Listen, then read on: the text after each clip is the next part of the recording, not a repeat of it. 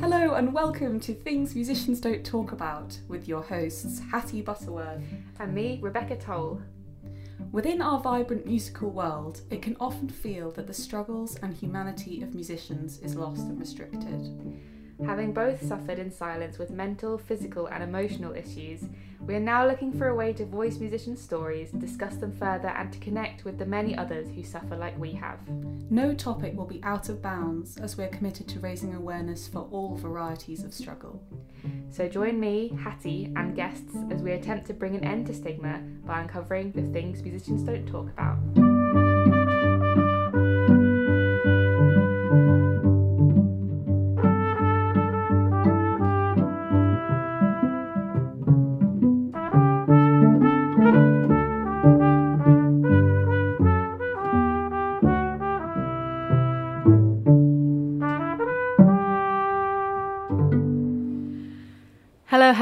So we are here in my house again with Hattie, obviously. Well, not not obviously. Not me, obviously, and the wonderful Emily Ashton, who is a musician and climate activist. Welcome, Emily.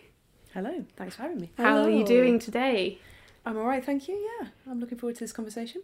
Well, yeah, so are we. So you got in touch with us via email, kind of Mm. letting us know about your amazing work. But we'll get onto that later. But for now, could you just give us like a bit of a backstory of who you are and how you came to music first and foremost? Well, I'm. I picked up musical instruments when I was very small. I started the piano when I was five, and it was always a really big thing in my childhood. Um, but I didn't really find the sort of direction I was going to go in professionally until I was in my mid twenties when I got really heavily into early music. Um, so I went via the cello and the baroque cello into viols, um, and now I play uh, mostly viols and mostly with fretwork, which is a viol consort. Yeah. Wow. I'm I'm I was such a fangirl when I realised the fretwork kind of connection there. Um, Another cellist on the pod, just going to say. I'm sorry about that. No, it wasn't your. Fault. We have a lot of cellists for some reason. Oh well. At least there's people like recently, it seemed to have yeah attracted a lot of, of cellists. But who was it that was telling us that cellists are just generally like good, successful people? So maybe that's why they all get in touch with us. what, J- James Ainscough was it him? Oh, yeah, no, it was.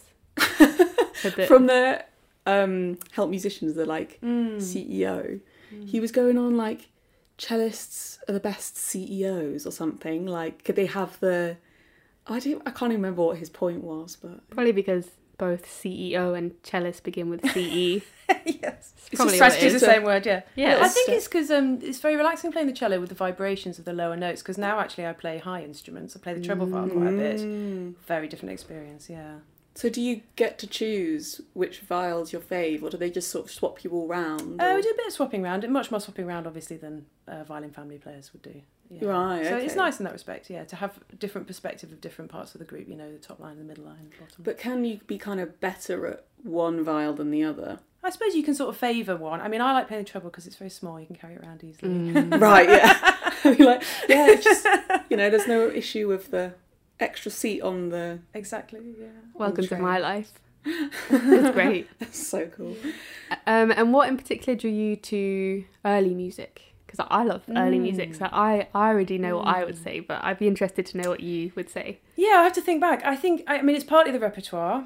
So it's Bach and you know Rameau and, and all those sort of you know great, wonderful works. Um, it's partly the aesthetic. It's just something about the aesthetic that I really enjoyed, and I never really got into the sort of aesthetic of like real real cello playing um, myself. I could never really connect with that, and um, and I also just I yeah I really like the sort of role of being the continuo player as well. I think this it's quite um, you know you are the sort of groundwork of the of the group and um, not as showy as the people playing the top lines and things, but it's quite sort of yeah. I just sort of yeah I enjoyed that Mm. that sort of playing the bass line I guess. Hmm. Yeah. So you went to Cambridge to study music. yeah, I did. Yeah. Was that because of your early music kind of interest and thinking maybe I want to learn more about it first, or were you just sort of academically more inclined rather than more?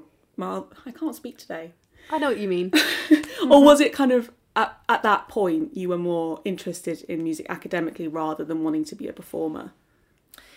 I had no idea really that I was interested in early music at that point. I was I was playing the piano mostly when I was at school, and I I was never going to be a pianist, but I sort of loved music, and I suppose I went um, and did an academic degree for that reason. I didn't really know what to do. I just knew I loved music, and I knew that I, I wasn't gonna, really going to go and be a, a professional pianist. So, um, so I did that, and then I did various things. I lived abroad for a bit, and I did some worked for the university in Cambridge, just in an admin job for a while and that sort of thing, and wasted away some of my early twenties. Love it. and but We've during that there. time, yeah, during that time, I did get my hands on a viol for the first time. That was really important because I, you know, I don't know how I discovered that the viol even existed. Really, um, I don't remember, but I just remember being really drawn to it and really wanting to play it. And um, I was very lucky that the, in Cambridge they have um, early music instruments for hire, and that, that just meant that I could get going. And I found a really brilliant teacher as well, and Oh. that spurred me on. So Didn't yeah, know so I that. got into- So before that, had you played the cello alongside the piano? Yeah, yeah. Okay. Yeah, but again, I was not, you know, I was not going to. I just never had the sense I was going to be a cellist as such. You know, just sort of in the normal. So you only started sense. playing the viol at Cambridge? Uh, I started. I think I picked up when I was about twenty three. Oh my gosh! So like late. I really enjoyed that about the early music scene. Actually, when Really? I was studying, yeah, when I was um, on my master's course at the academy, there were people there in their forties. Um, people who, you know, lots of people who come up through, through modern violin and then picked up the baroque violin, that sort of thing. But also people who come to it later or tangentially Mm. somehow. Um, I really like that about about it. It yeah, was- age is less of a sort of defining factor. yeah, of- definitely. I think so, and just Mm. lots of different kinds of people and um, from Yeah. different places and yeah, it's good. I've always seen it as like slightly enviable, enviable club of lovely people that Yeah. you don't seem to get much contact with as a modern player. No, there's another divide. As, exactly, just another one. Just another one. Yeah, it's a shame, isn't it? We all get divided up. I know. Yeah. Um, what we're really interested in talking to you about today is your work with climate activism and just your Mm. general views on being a musician and Mm. the climate and everything. Could you tell us a bit more about, well, your work with that and how it kind of came about? Yeah, I think I've got a similar to story to kind of lots of people, which is that I was kind of environmentally aware, you know, in a sort of vague way for a long time. I was doing a lot of recycling, and uh, you know, actually, we stopped flying, you know, to go on holiday many years ago, even though I was flying for work still and that sort of thing. Um, we were doing things like that and doing a lot of signing petitions and sort of worrying about things vaguely. um, but it was it was 2018 that was kind of a watershed moment I think when the IPCC report came out. Um can't remember what number. Um and Extinction Rebellion arrived on the scene and I think a lot of people had got to the point where they just felt like a lot of the things they were doing were really just not touching the sides. You know they would the marches and the petitions and all this sort of stuff. It was it just wasn't really in, in proportion with the scale of the of the problem that was emerging. Well, not really emerging. I mean, it had been emerging since the seventies when Shell suppressed it, but um, it was sort of becoming into the public eye a lot more. And I think it's easy to forget at this point in 2022 how little there was in the news and in the public discourse about climate change in 2017, 2018 until until that happened. Now it's everywhere all the time, and that has that is a really big change. And I think it's easy to forget that. Um, yeah, but so like lots of people, I saw Extinction Rebellion blocking the bridges on that first day, and um, I went to a local meeting in the village hall in Cambridge, and there were just you know ten of us, and it was cold, and nobody knew what was going on. No heating allowed. Um, yeah. Well, just like this Everyone had their coats on. um, I went with a musician colleague of mine actually as well, Hmm. yeah. And at that point, I had a three-year-old as well, so that was a complicating factor. So it was sort of I was very uncertain about how it was all going to kind of pan out with them. But I want I really wanted to do something. I just like lots of people, I just didn't really know what it was, and I. I suppose I got more and more involved, and the community in Cambridge grew very fast. Um, there was lots of people who felt the same, and I ended up doing a lot of things in Cambridge and going to London um, for the rebellions that you've seen on the uh, telly, that sort of thing, and Mhm. doing those sorts of things. Yeah. I think, yeah, you're right that a lot of the stuff that we do just doesn't feel like it scratches the surface. Mm. Um, and you also founded Extinction Rebellion Baroque, um, which you mentioned play at protests and other such gatherings. Is that correct? Yeah, so there were a group of us um, around the time of the of the first big rebellion in London in April 2019. I was in touch with some other people in early music um, who were feeling the same kind of way, and we got together to um, sort of have a little mini orchestra, I suppose, um, or chamber group that could go out and just play at the at the protest. So we played on Waterloo Bridge, um, surrounded by people sat in the road, um, and surrounded by police and all that sort of stuff. That was quite an amazing experience, actually. And we played at Marble Arch as well. Um, and then after that, it a few more people heard about it, and we became. And now we're a little bit more like a collective than a group, really. Mm. And and so you know, if anybody listening wants to get involved, they can get in touch. Um, but we just have a sort of yeah, a, a little bit like a sort of WhatsApp group or mailing list where if, if somebody wants music, we're sort of rent a rent a baroque protest music group. and we have been involved not just with Extinction Rebellion as well, but with BP or not BP as well, quite heavily as well, because they're obviously doing a lot to do with the arts um, Mm. and fossil fuel sponsorship of the arts, which I think is one of the most important things that we can push against Mm. um, as musicians. Yeah. So you were involved in the stuff at the British Museum? Was that with you or? No, I wasn't there actually. No, Okay. um, I did a, something that where we were protesting against the BP sponsorship of the Royal Opera House Mm. open air exhibition. Man, Yeah. let's talk about that. Yeah. yeah. I don't like that is one of the the things that I think I just can't believe even now Mm. that still exists. I'm sure you feel the Mm. same. Mm. Um, and I mean, correct me if I'm wrong, but I think BP are still technically sponsoring this big screens event, isn't it? I'm not sure. I'm I'm not sure anymore. Probably. Um, But they haven't done it for a out various sponsorship deals. Yeah, I mean, there's also the big one is the Science Museum. There's a really really big Yeah. and growing uh, pushback against that. Um, I mean, there's sort of double irony there because it's the Science Museum, and uh, there's that's been youth led as well that protest, which is really nice. And I think the School Strikes for Climate and, and all those, those sort of youth groups have had a big um, part to play in that Mm. in that campaign, and it hasn't been successful yet. But I think you know the tide is turning, and I think it's inevitable in the end that um, these they just can't go on. You just have to keep the pressure. You know, to keep the pressure on Mm. these institutions. Make sure that you know that y- you know people are watching and people are outraged about it. You know, you have to make sure that that's known. I think, yeah. Was the um, idea behind Extinction Rebellion or XR Baroque as like a morale boosting thing, or was it to express something through the music, or was it something else?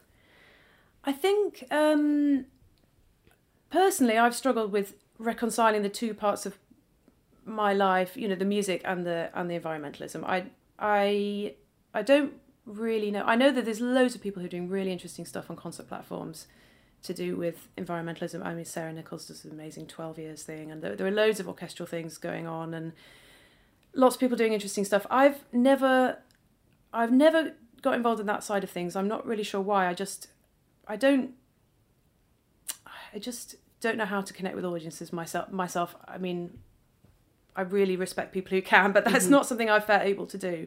Is to bring it like bring the environmentalism directly into the concert hall. So we're looking, I think, for another way to bring the skills that I had and that you know that my colleagues had into the direct action movement because one of the things about XR when it started was the idea that you could bring any skills or any talents or any interests that you had. You know, maybe it's baking, maybe it's making costumes, maybe it's playing musical instruments, maybe you're a lawyer and you can get involved in the sort of legal side of it.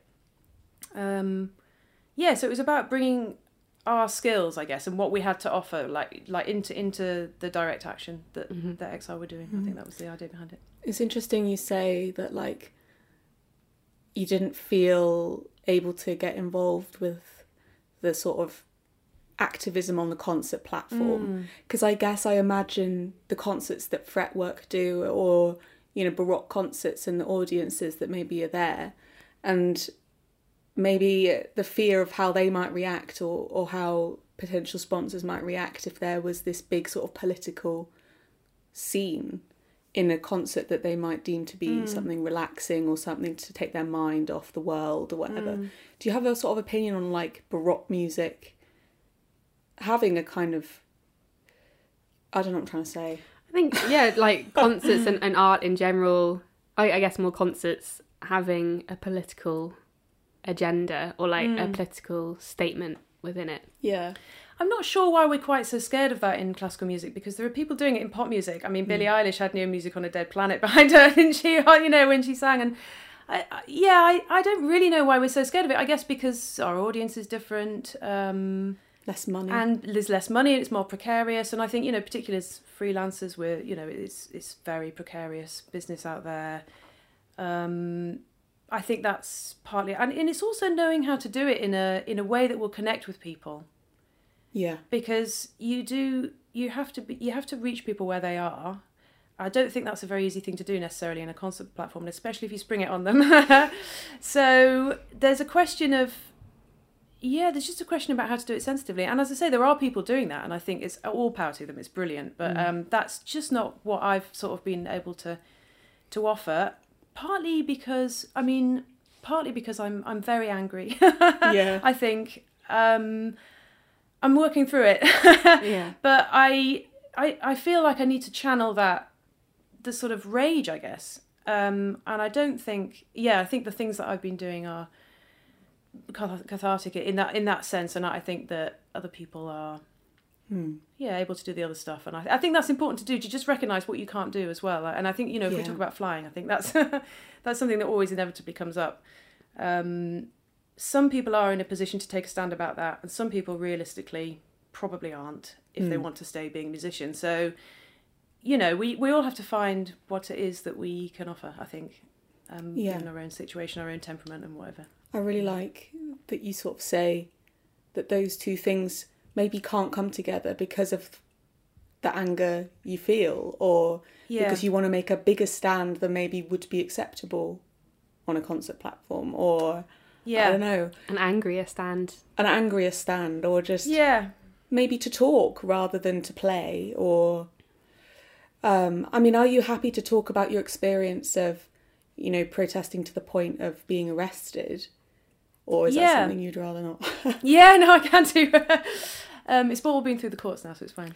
Um, yeah, I well, in during lockdown, obviously it was um, a funny time for musicians, um, and I got I got very involved in um, what was called a divestment campaign at the University of Cambridge. So obviously, I feel a connection to university because I, you know, I had my education there. and I'm very grateful for it because I never expected, you know, when I was growing up that I would that would happen to me, and it was an amazing experience. And I wouldn't be a musician now if I hadn't, you know, had that experience. But also, the university are doing some very very shady stuff with their well, they were doing some very shady stuff with their money, and that was the target of our divestment campaign.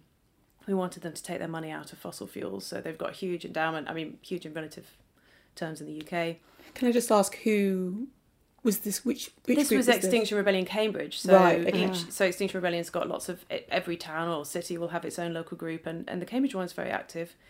Um, we have a sort of big target in the university. Mm. um, so we did this. Yeah, we did this divestment campaign, and the idea was that it was. It, there would be a long campaign from students and staff inside the university about divestment and taking money out of fossil fuels. And it had some momentum, but it just wasn't really quite getting anywhere. And the idea of bringing direct action into the equation um, from Extinction Rebellion's point of view was just to widen that conversation out into the local public because, you know, the stunts, whatever you want to call them, protests that XR often do, or, or you'll see people at the moment throwing soup and things like that, hanging from bridges. Um, people often criticise that as, oh, it's just trying to get attention. But actually, sometimes attention is just what you need at that time. You need eyes on the issue. You need people from outside the normal conversation. So that, that the divestment conversation was happening within the university, but what we did um, in our campaign, I think, widened the conversation right out into the local population. A lot more people were talking about it and knew about it, and I think that put a lot of pressure on the university. And that was a sort of escalating campaign that started with letter writing, petitions, open letters. Um, we did things where we did a teddy, teddy bear's picnic, and we did we did all sorts of stuff. We did you know lots of there was lots of creative stuff. We had divestment dinosaurs that would process through the town, all this sort of thing. But it you know it, we we had to keep we had to keep the momentum going, and eventually um, we got to the point where we did a march around Cambridge, and various people sprayed paint on their hands onto the onto different buildings of, of the colleges that had not that had still have money in fossil fuel, and it was supposed to be oily hands, so it was black paint. Um, and I did that. I sprayed black paint on my hand on Senate House, which is the sort of symbolic heart of the university as opposed to one of the colleges. And I was arrested, and um, it it was something that I built up to a long to for, for quite quite a while, um, because there are a lot of implications. There can be a lot of implications if you if you do that, and it is scary if you not obviously I'm really very privileged and lucky not to have much um, negative interaction with the police in the past, but it's still it's still frightening to to do that um, to be on the wrong side of the law, you know, and I was really worried about the implication for my career as well, and actually I did have a lot of trouble afterwards um, with the school I worked for who tried to push me out because of the reputational damage I was doing to the school. Um, but luckily, the parents all rallied round, and because of lots and lots of kind words from the parents of the people that I was teaching, actually, I didn't end up. Was it a Um, private school that you were teaching Mm, yeah, it was a private Oh, school. I think wow. that was the problem. Yeah. Gosh, my Mm. gosh. But I have to say that when yeah when I when I was arrested and I was in the back of the police van, I re- I felt extremely peaceful in a way that I don't think I ever really much had in my life before. And there was something about having done something that's really really right. It was right at the edge of what I was kind of c- capable of making myself do mm-hmm. at that time.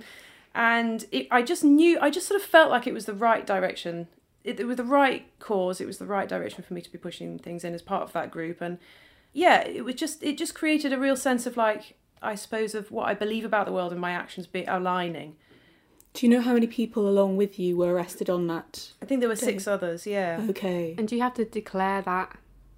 Like, is that on your DBS or something? well i now? was acquitted Ah, i was very lucky the other people who were arrested that day um, were not acquitted and that just goes to show how arbitrary the, the Mm. criminal justice system can be Wow. so i had a different magistrate just by chance um, Wow. and so i don't actually have a criminal record So how long did that go between being arrested and, and finding out whether or not you were going to be implicated, sort of with a crime? Oh, a long time. Um, it yeah, I think it took eighteen months to, to come to court. or something Really? like that. That's so Was it that long or was it six? I can't remember exactly. It was all during lockdown, and obviously those years are all.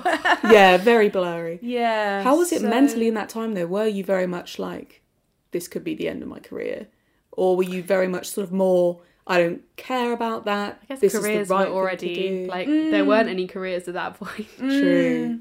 Yeah. Yeah, I know. I didn't think it would be the end of my career because I've seen other people do it. I mean, I, you know, I it, for me it was a big thing. Like for me, it was the biggest thing I was prepared to do at that moment. But I knew lots of other people who'd done it many times before, and I, I'd seen lots of people who were teachers and nurses and that sort of thing um, being arrested. And it's not necessarily. I mean, it can have really serious implications for people's jobs, um, but it's at the discretion of the people who employ you, and so it can really go in different directions. Um, and I just felt like I think there's something about once you dip your toe in the water, once you once you're on that sort of road, it's very very difficult to reverse.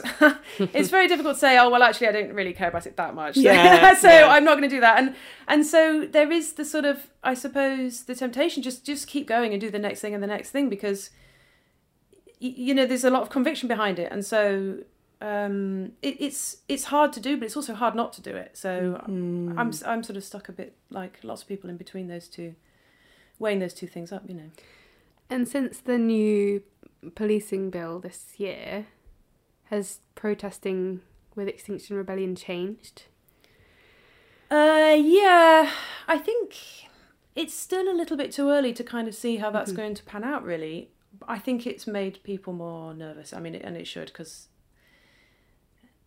Yeah, I mean, it, it's becoming things are becoming increasingly authoritarian, and I think the the public order bill that's being debated now, and by the time this goes out, probably would have gone through, is is even more frightening. And they're talking about being able to electronically tag anybody who's been at a protest, or you know, at their discretion, arrest and charge people who have just been at a protest it's it's really frightening. I think a lot of people don't know what's going on. Um, because it doesn't probably affect them because you know but it is it's such a di- dangerous direction that things are going in. I, I think it will eventually yeah people eventually will realize that it has really far reaching implications not just for people who want to go and sit in the road but just for everybody who wants to live in you know a society where we're free to uh, resist basically resist the direction things are going in. And um, i think that's yeah that's the core of it is, is just about being being part of the resistance to the way things are going. And um, Mm. if you can't do that without being sent to jail then it's obviously you know Yeah. frightening. I mean, I was looking at it, it more in detail last night, and I was, yeah, obviously there's these regulations around noise levels and things, and I was Mm. thinking how bizarre it is as a musician when making noise is your job, and then you want to Mm. take that to a protest, Mm. and that's being clamped down on as a Mm. form of a form of regulation. It's just so bizarre. It's bizarre but it also speaks to how effective it is Yeah. I think you know if you if you've ever experienced the samba band at a protest, it's it's extremely powerful. Mm. It's really it's so powerful. It really changes the dynamic of the situation.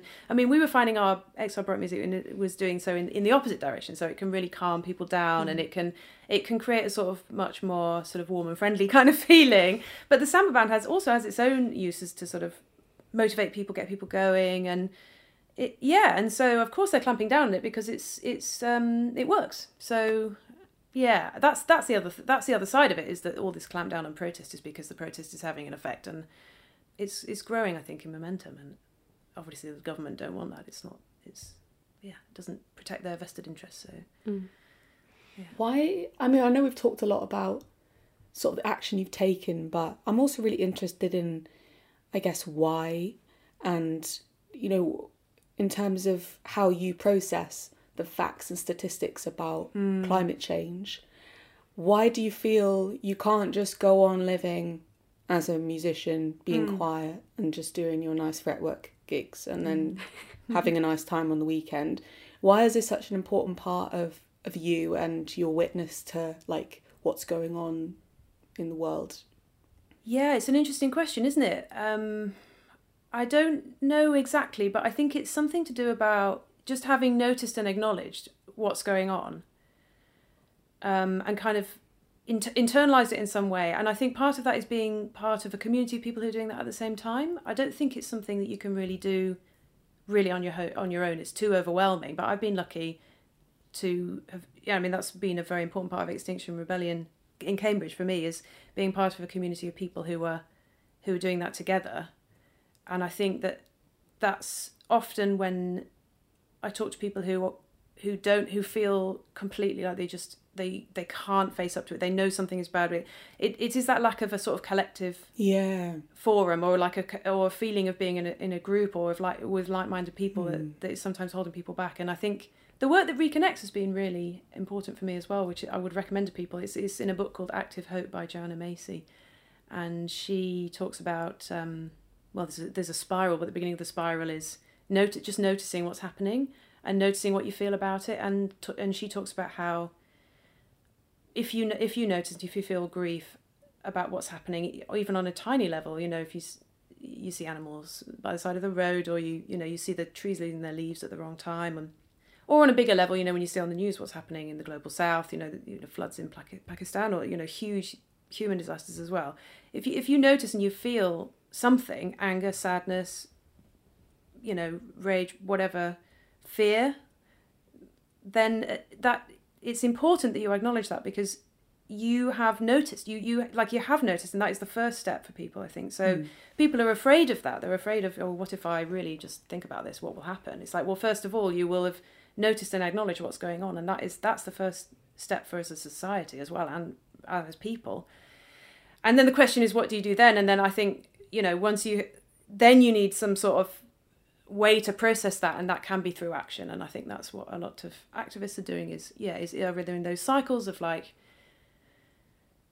feeling rage fear anxiety and then and then just sort of trying to channel that into something that you can do that you feel is going to make a difference um, even if it doesn't it can never really feel adequate but doing something that is, is your contribution and, and then and then just going through that cycle again basically mm.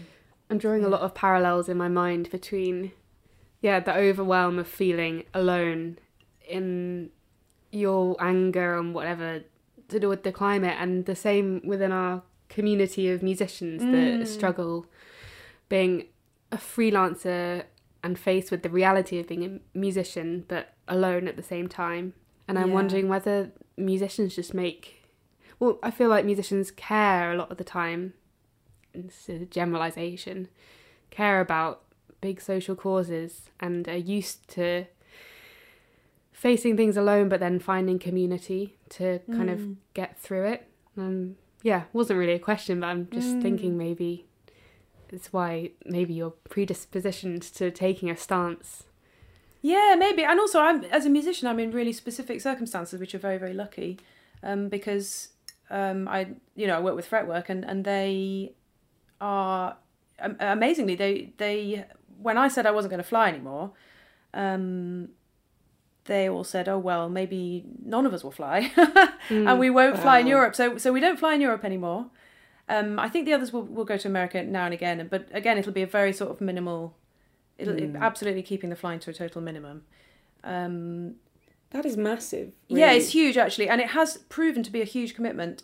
You can read on the Fretwork blog about our trip to Spain, which was a total train disaster. Everything that went wrong could it could have gone wrong went wrong. It was just so terrible. It was so expensive, but um, but there are also many many advantages Yeah. to, to that way of travelling. And I think the Orchestra of the Age of Enlightenment have done a project as well. And some people who did that talked about the benefits of slow travel and, and the connection with the communities and how grateful people were that actually they'd gone to these places that they probably wouldn't have gone to if they'd flown to the nearest city. And um, I think for us, there's a lot of yeah, there's a lot of benefits, but it's also hard because you're you're moving in n- not in the direction that society is trying to take you.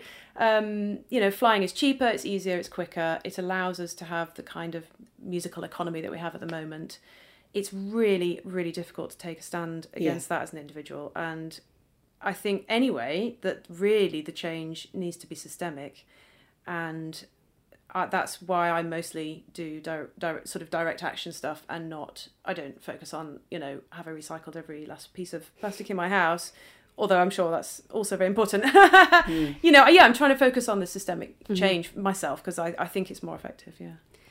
Have you approached other uh, ensembles or or had the conversation with other organizers about not flying places, or is it just it was just a coincidence that it was the organization that you were working with were like, yeah, why not? yeah. Um. Yeah, I have had. I, yeah, because I don't fly now. If I'm asked to go on tour, Yeah. I always, I sort of, as part of that, I, I always write back and say, well, I, I don't fly for these reasons. Can I come by train, or oh, this won't work for me, or whatever. So I suppose I, yeah, I always say that's the reason. Um, I know that. Yeah, I've, I, I have had to make peace with the fact that that's not good for my career. yeah. um, but it's much much more relaxing for me actually to have made that decision because I was agonizing about everything that I did endlessly and it was really affecting me actually it was it, I was finding it very very stressful and caused me a lot of anxiety um, so although in some ways it's more difficult in other ways I feel much more mm-hmm. at peace now that I just don't I don't have to think about it just say no I don't fly sorry Was that was that anxiety about the guilt of flying and yeah I see, right. yeah and being trapped and, and sort of yeah being trapped in that sort of system where you can't you don't feel like you can really You, have, a no choice, You don't yeah. really if you're a choice, yeah. musician and you want your career to you know, take off in some way, then you just have to accept that you're going to fly everywhere. But there are a community of people that are that are doing. it. I think Solomon's Knot don't fly anymore either. Um, they're a Hmm. Baroque group. They they go by train in Europe. Um, Why is it the Baroque people? ah, They're so always at the lovely. you see, What about the modern people? ahead of Gosh. the game. I was going to ask, has it been mostly like a an all right response, or have you had a lot of backlash? Or No, I've not had any backlash. Um, no, I don't think so. Um, Probably just silence. yes, mostly silence. Mostly silence. Yeah, yeah, yeah. similar to yeah, us then? yeah, Yeah, I, I mean, I was kind of in my head drawing parallels between your respond, you're responding to people asking you, "Do you want to do this job?" as maybe how I might feel filling out um, a form about declaring a disability Yeah. and whether that's going to impact work. I mean, not saying that not flying means that you're disabled, but It's that agonizing over to whether to disclose something or to whether to take the stance or whether to compromise yourself and your identity Yeah. or it's It's such a. sh- I mean, it's so murky yeah. that you know being a self-employed musician is is is a very murky thing, and who knows what's going on a lot of the time. you know, I don't. I don't know. I, I I suppose the way I've dealt with it is is firstly by being really lucky to be part of a of a chamber group because it gives you that sense of belonging and and security and and like you know it's like a family really yeah so I have, you know, I have that, but also just having other things that I do so that I'm not, you know, I, I'm do examining and I do administration work and uh, teaching and things like that, so that I'm not. So it's also not a really critical financial decision for me as well, I suppose. Yeah. Yeah. Do you think that was another reason why you wanted to take it, I guess, as far as you do or did, because of your, I say, like potential privilege in having work as an examiner, having kind of respect in being member of an ensemble, you know, support you. Mm, did you yeah. feel like in some ways that that was representing other musicians who maybe don't have that privilege yet, or Yeah, sure. I mean, there's loads and loads of people that are just not in the position to mm. do what I did at all, and and that's it's totally understandable. And no, I don't think anyone is suggesting that everybody needs to take that kind of action. Um, but you do, you have to. I think you have to just honestly, perhaps challenge yourself about what is the next thing that you can do that takes you slightly out of your comfort zone. I don't wake up one day and decide to go and get arrested. um, so it was just a process of just like, what's the next thing that I can do? What's the next thing I can do? And sometimes also, you know, things go in phases in your life, and sometimes you don't have time to think about it, you know, and, and it's just a case of getting from one day to the next. And, hmm. um, you know, people's health and mental health are in flux as well. And hmm. I think it's it's really hard because I think, yeah, activism is another thing where people push themselves way too hard, and just like being a musician, and it's not it's not healthy, but it's difficult to find other ways of doing it. Hmm. It's fi- difficult to find sort of sustainable ways of doing it that yeah especially as when it becomes from such a sort of deep place of conviction as well because when you stop you and, and, and urgency as well. I mean there's obviously like the clock is ticking in one sense but also we can't live like that because it's not possible to sustain it. So it hmm. is all these different things that you're caught between. It's yeah. I'm really curious to talk about the again going back the backlash you had from the school you teach at. I hmm. don't know if you are happy to talk about that or if it's rather Yeah, yeah, I suppose I could do briefly. Um, yeah, I mean, it was interesting to me that um, the problem was the reputational damage aspect of it, and I think that Yeah. yeah, I think that people are very afraid of. Yes, they're afraid of not only of sticking their own head above the parapet, but someone they're associated with might have stuck their head above the parapet. but in terms of kind of law or Mm. or technically what you did and how it ended up is them saying that you're damaging their reputation is that discrimination against you as a teacher Goodness, who knows? I don't know. oh I because that's what was in my head I was like is that technically discrimination I mean, you- maybe it's to do with your beliefs, yeah. And I think other people have. So I wasn't employed, so it, so employment law kind of didn't really Mm. apply. I was self-employed, but I, I know other people who have had long disputes with their place of work about this very thing, and and it often comes down to people's yeah the, the sort of personal politics of the people they're dealing with, or the sort of worldviews of the of the people who are higher up in the in the yeah in the hierarchy. and how did they say to you, Oh yeah. we don't like what you're doing We don't want to be associated with yeah you. we don't want to be associated Mm, I think uh, yeah, I just I just got a message saying an email yeah, just being like yeah, I think so, yeah. Wow. Did it basically say you're dismissed Uh, it wasn't quite it wasn't quite that bad. You said- are dismissed. We said we're not going to offer you any more pupils, and you need to write to all the pupils of the of the people that you presently teach, um, and ask them what they what they think. So, which I did, and they all said they either said, "I don't think it makes any difference. You're their piano teacher." yeah, exactly. it's really got nothing to do. Or they said, "Oh, marvelous! You know, isn't that great? You know, we all need to make a stand against you know the climate crisis." And so they were all really they were all very supportive, and I think that that took um, yeah the the the higher powers by by surprise. I think, and yeah, in the end, these things are. It is a little bit about public opinion, and I think that things are changing. If you if you look at the people, if you look at the reactions to some of the more outrageous environmental activism that goes on, a lot of people are saying, "Oh well, I wouldn't do that myself. I don't agree with that method." But of course, they you know they're right in principle. If you look at Insulate Britain, mm. who now thinks that we shouldn't have insulated every house in Britain before this winter? I mean, it was. Hmm. Yeah, I mean, it, that's not to say everybody thinks it's right to go and glue yourself to the M25. I mean, I, you know, I stand in solidarity with them really because the difficulty of deciding to do that and carrying it out is not to be underestimated. and you know, the consequences will then will be really severe.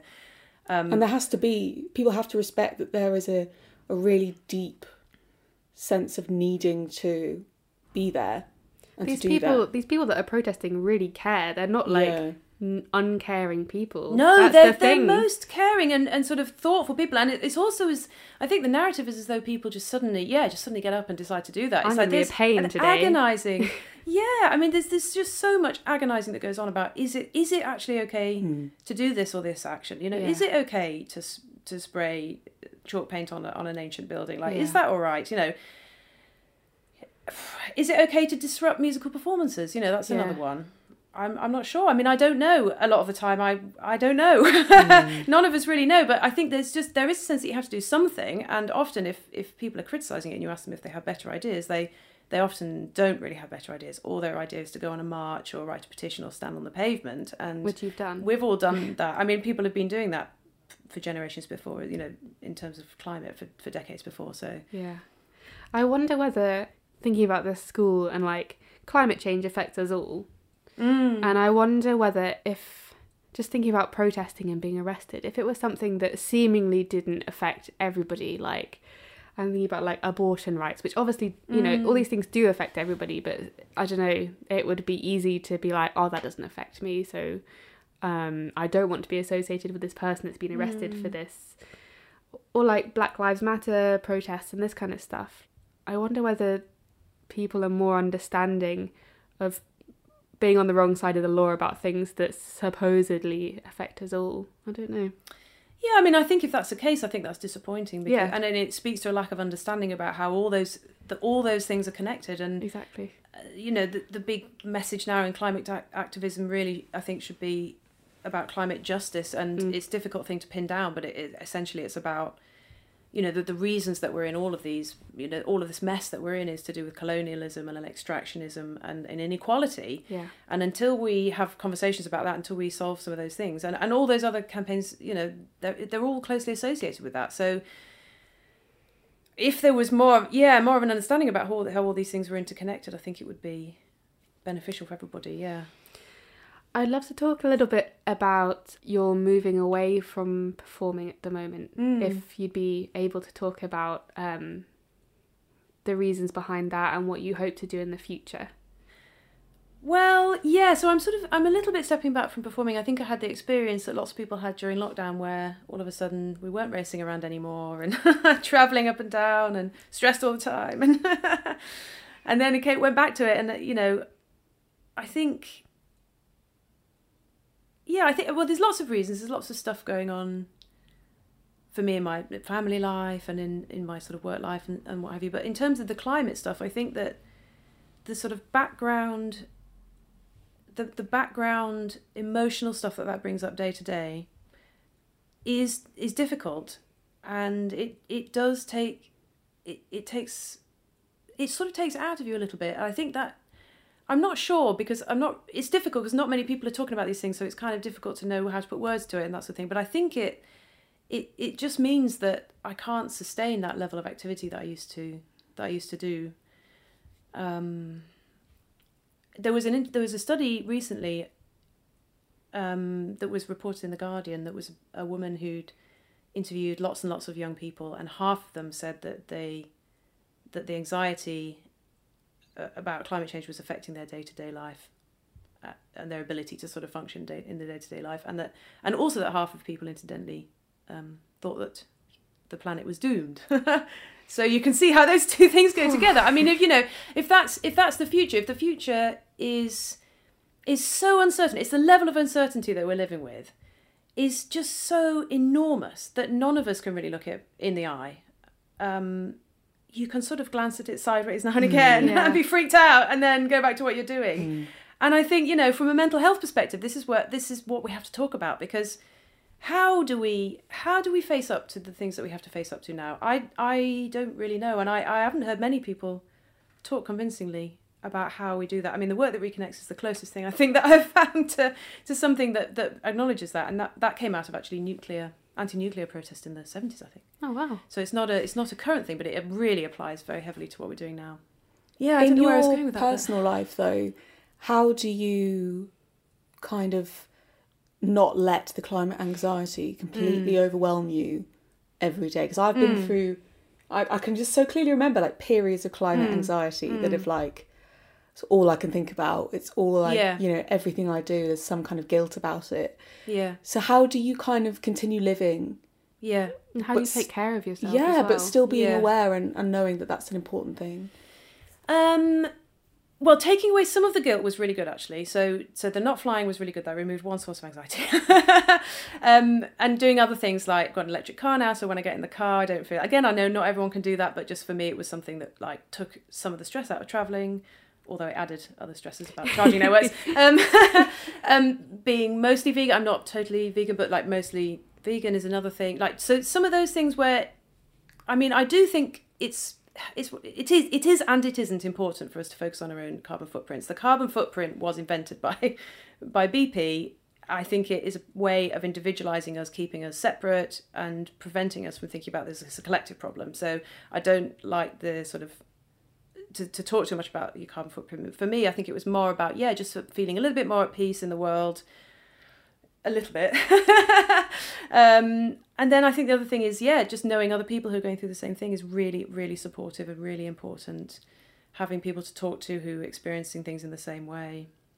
Um, yeah, and taking action, I just find that very cathartic as well. And I think that, yeah, I, I am just, I don't know, my personality is just such as well that I, I can compartmentalize things, uh, you know, um, which is lucky. Um, but it gets harder and harder to do that actually. Hmm. I think it gets harder, yeah, as the sort of the just the the see, feeling in the world of like things going wrong, the feeling in the in the natural world of things being out of sync, and and I had a very hard time in the heat wave. I found that yeah oh my god physically and mentally like sort of unbearable Mm. actually.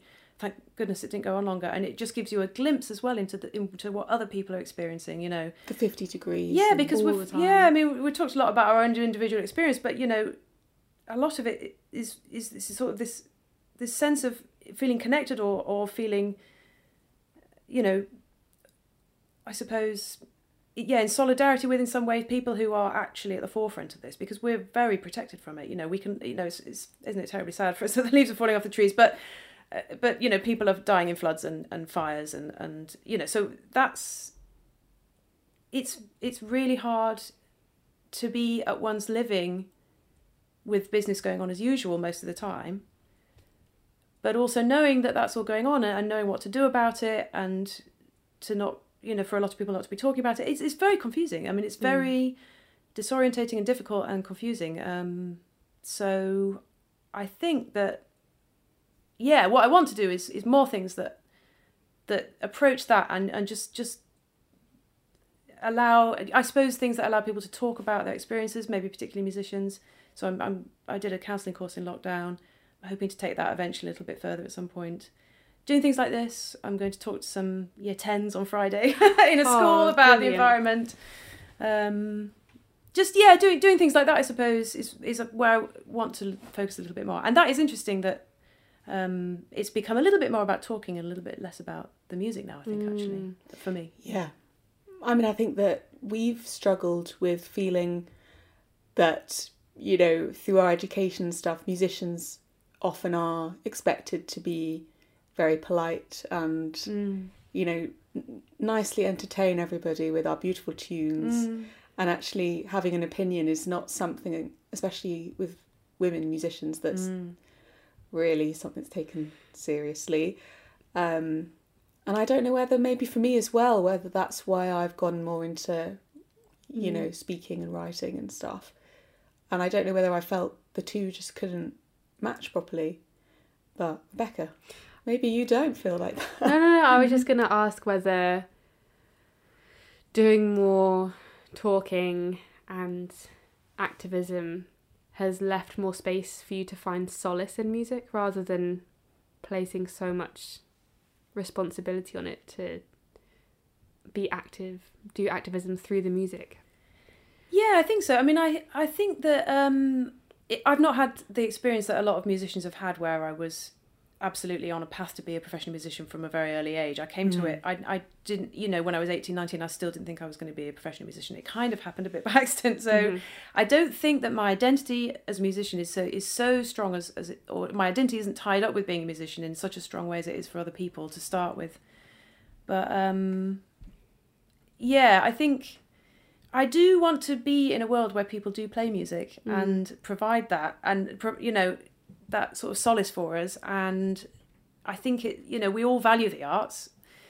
I think it's really important that people do that. And obviously, if people are going to do it well, they're going to have to dedicate their lives to it. So I don't want to be in a world without musicians, but it's just about what I feel I can, how I feel I can live with myself. I think, and you know, being a mother actually is also another part of that because it puts you so directly in touch with the next generation and what what we're giving, what we're handing over to them as well. And I think it's just yeah, it comes down to a sort of personal thing about how you want to, Mm. what you want to do, what you want to offer the world. I suppose, yeah. Yeah.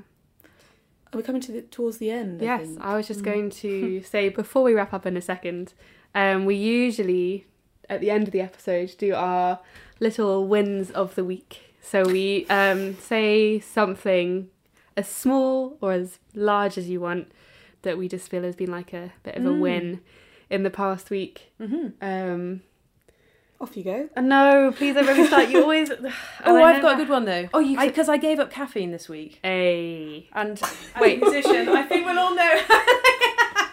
Wait, how? I just did it gradually, yeah. Oh, okay. This Yeah, week. yeah, yeah, yeah, yeah. So um, How are you feeling? I, I feel surprisingly fine. And we were sitting here at the beginning with our coffees, like. it's fine. Next week I'll be back on it, I'm sure. But um, yeah, I don't know. I'm not exactly sure why I did it. I suppose, Congrats. yeah, to sort of calm my anxiety a bit, maybe Yeah. when it all got a bit much. But that was that is definitely a win for me this week. That's huge. I don't. Yeah, I don't think I'll ever have that as my win because it will never happen. No, I'm feeling very inspired right now though because I think it might help me. We should make Emily into a poster for us, or like t-shirts. What would Emily drink? Rooibos. No. Hattie.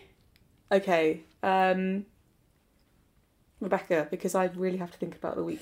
Okay, mine is uh, quite a big win, but I went on tour last week, very last minute. It was my first orchestral tour, and um, it was a big deal. And I was very worried about like socializing and the drinking, and I have yet to properly process and reflect on on the experience. But I survived, and also I've been having lots of like anxiety dreams where I pack a suitcase to go somewhere, and then on the way back I can't fit everything in to the point where I've like I suddenly realise I've packed all of my worldly possessions and I can't fit all of my plants and crockery back into my suitcase. Um, so that was quite a big source of anxiety for me on the way out, like taking this tiny suitcase.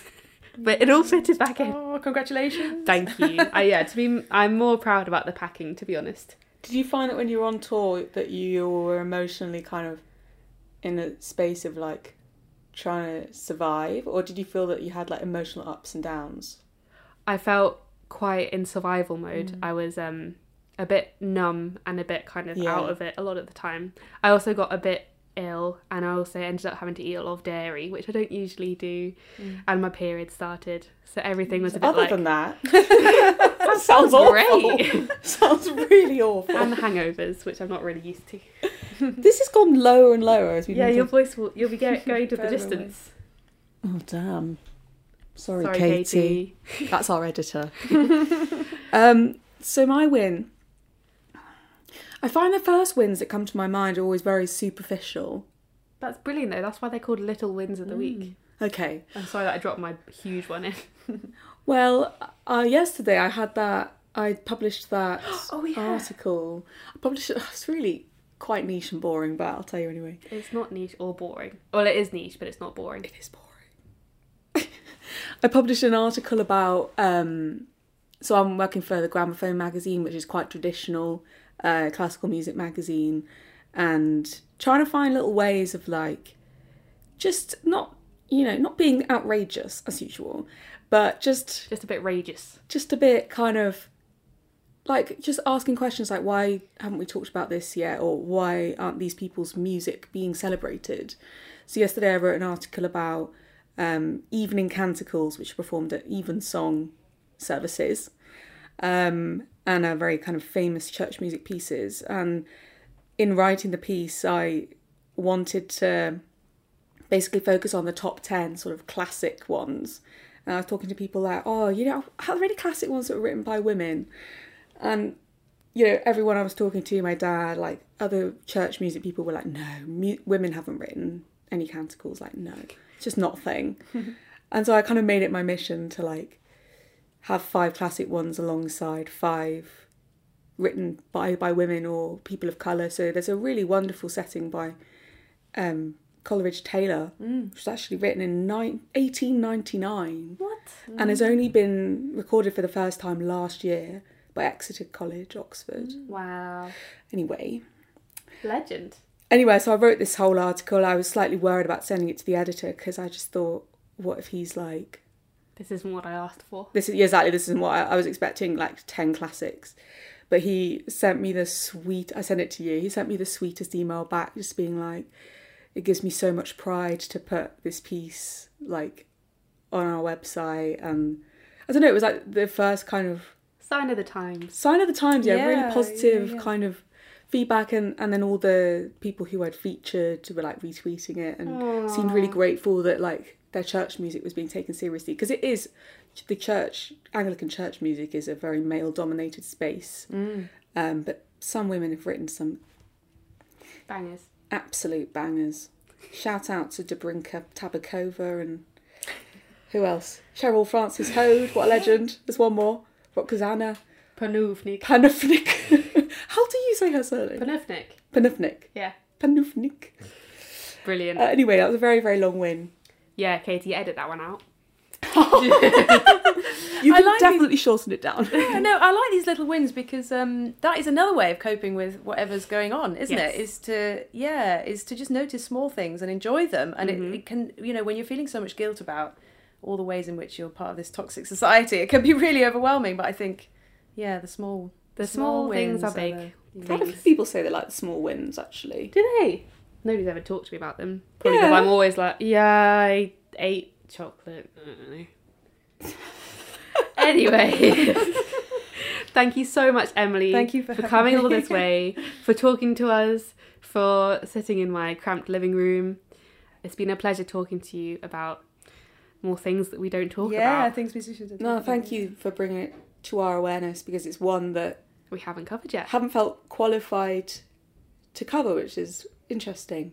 That I feel I often feel with climate stuff, I have to have the facts and figures like at my fingertips. Mm. We didn't mention any percentages. No, Isn't that impressive? Fifty percent of climate anxiety, though. Oh, yeah, that is a oh, percent. yes. That's And I would say that's 100% of, of us in this room. Fifty percent climate anxiety, fifty percent in denial. Yeah. So 100% of people. Nice. Anyway, thank you so much for coming. And um, just because Katy keeps Yes. reminding us, if you would like to follow us on the internet, we are at TMDTA Podcast. Our website is www.thingsmusiciansdon'ttalkabout.com and you can find our contact details on there. And if you wish to leave us a review or and or subscribe, that would be amazing because there's only so many times that we can review our own podcast. we also have um, a Patreon if you want more content. our chatty episodes are on there. We've got a literally no, it'll be out. Well, out right now is a spooky, scary Halloween episode That's where true. we read back our worst feedback from music college. It was terrifying. it was quite scary. Oh, I've got some good yeah. Yeah. so if you want to hear some of Rebecca's worst feedback, um, it's just three pounds a month, and yeah, you contribute to us being able to have wonderful conversations like this one. So thank Yes. you for listening. Thank you so much.